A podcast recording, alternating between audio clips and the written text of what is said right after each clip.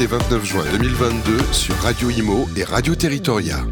Dominique Bailly, vous êtes le maire de euh, Vaujour, ça se trouve en Seine-Saint-Denis, et vous venez à la, MIF comme tous les ans. Euh, un petit ressenti, euh, vous, euh, vous la trouvez comment, l'ambiance à la MIF, comment ça se passe?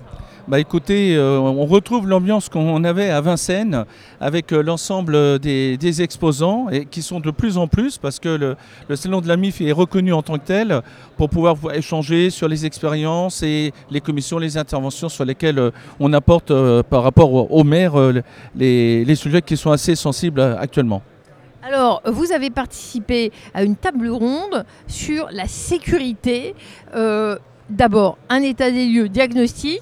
Euh, il, augmente le nombre euh, de- d'incidents, euh, d'actes de- d'insécurité, de violence.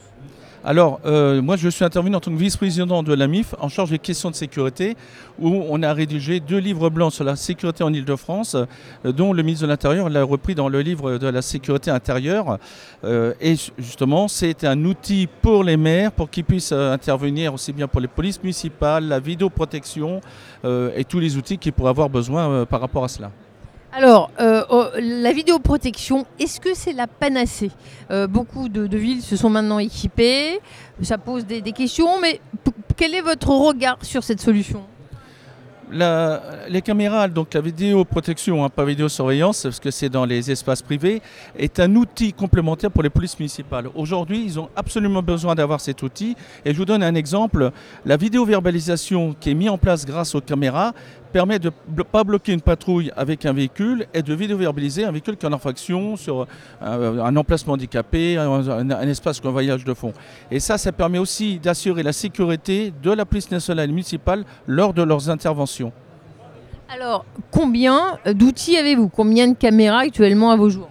Alors, à vos jours, une petite commune de 7500 habitants, on a quand même une cinquantaine de caméras et on vient justement de remettre un nouveau système de caméras 360 degrés avec lecture de plaques d'immatriculation euh, et pour un montant de 900 000 euros sur deux ans, ce qui est énorme pour notre ville, mais on a besoin bien sûr de sécuriser notre ville, même sur les dépôts sau- sauvages, hein, ça va au-delà, les infractions, c'est tout type d'infractions. Euh, Cette décision a été prise pour faire face à une délinquance qui, qui monte. Vous aviez une pression de la population? Alors, pas uniquement délinquance, mais de plus en plus d'incivilité. Les gens sont incivils, euh, jettent euh, voilà, le- leurs papiers par terre, euh, se garent n'importe où. il n'y a plus de respect de, l'un et de l'autre. Mais aussi, j'ai des villes qui sont assez importantes à côté de chez moi, Clichy-sous-Bois, Montfermeil, Sevran. Donc voilà, on a une transversalité de la population qui bouge de ville à ville. Et nous, ça nous permet aussi de sécuriser tous nos espaces publics, nos écoles les- ou les complexes sportifs lorsque les associations interviennent. Euh, Si on jette un, un papier par terre, on est verbalisé à vos jours? Alors, oui, euh, on- on- sur le principe, on est verbalisé parce que si l'agent de, po- de police municipale est à proximité, mais on ne peut pas vidéo-verbaliser quelqu'un qu'on ne- voit pas physiquement. C'est le véhicule qu'on va verbaliser lorsqu'il y a certaines infractions. Alors, euh, on, a vu euh, que l'accueil des euh, caméras est, est plus ou moins accepté. Comment ça se passe à vos jours? Bah, écoutez, moi, c'est très clair. C'était dans, mon programme comme euh, tout, euh, tout sujet que j'avais évoqué au sein de ce programme. Et aujourd'hui, elles étaient attendues. Parce que ces caméras avaient été déjà installées en 2011, ils n'existaient pas sur ma ville. Et moi, je les ai donc, euh, donc renouvelées il y a deux ans. Et ils étaient vraiment attendus, car on a rajouté des caméras sur des espaces où il y avait eu des, méfaits. Parce qu'on a un suivi avec la police nationale justement de l'ensemble de ces méfaits et on met donc les caméras à chaque endroit où on doit réduire cette délinquance. Alors, euh, euh, la question de la protection des données euh, reste en, en suspens.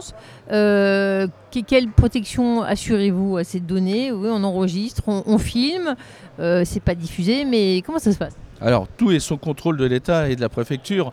Donc, euh, les enregistrements sont tenus 30 jours. Après ces, ces images s'écrasent. Là, il y a l'intervention de la police nationale sur une réquisition écrite pour pouvoir venir récupérer les images s'ils en avaient besoin sur un des sujets sur lesquels ils, travaillent. Mais euh, bien sûr, tout est, contrôlé et, nous avons des, pe- des personnes, euh, des agents de police qui sont au CSU, hein, le centre de supervision urbaine, qui sont as- assermentés, agréés pour pouvoir justement traiter aussi ces images.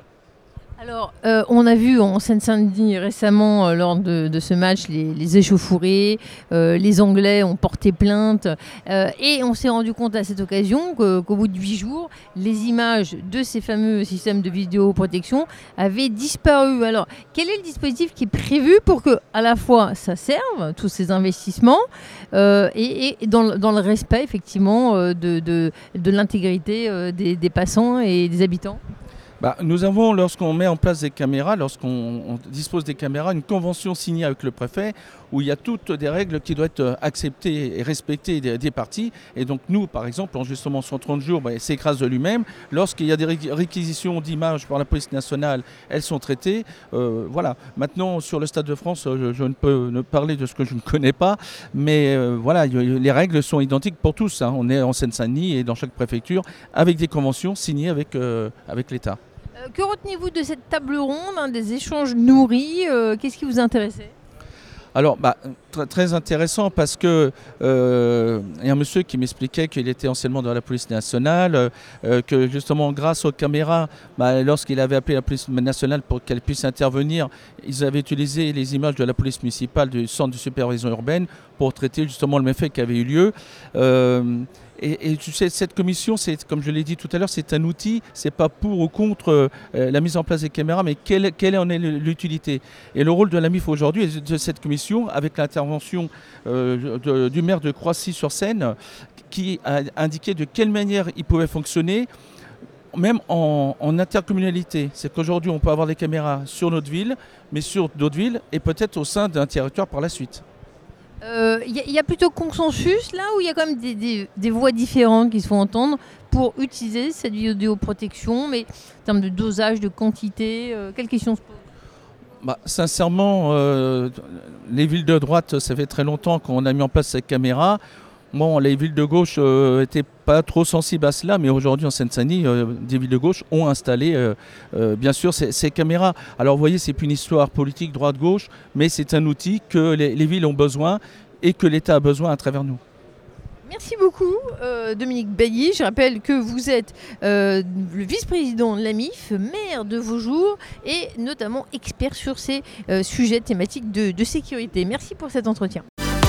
L'AMIF, le salon de l'Association des maires d'Île-de-France, les 28 et 29 juin 2022 sur Radio Imo et Radio Territoria.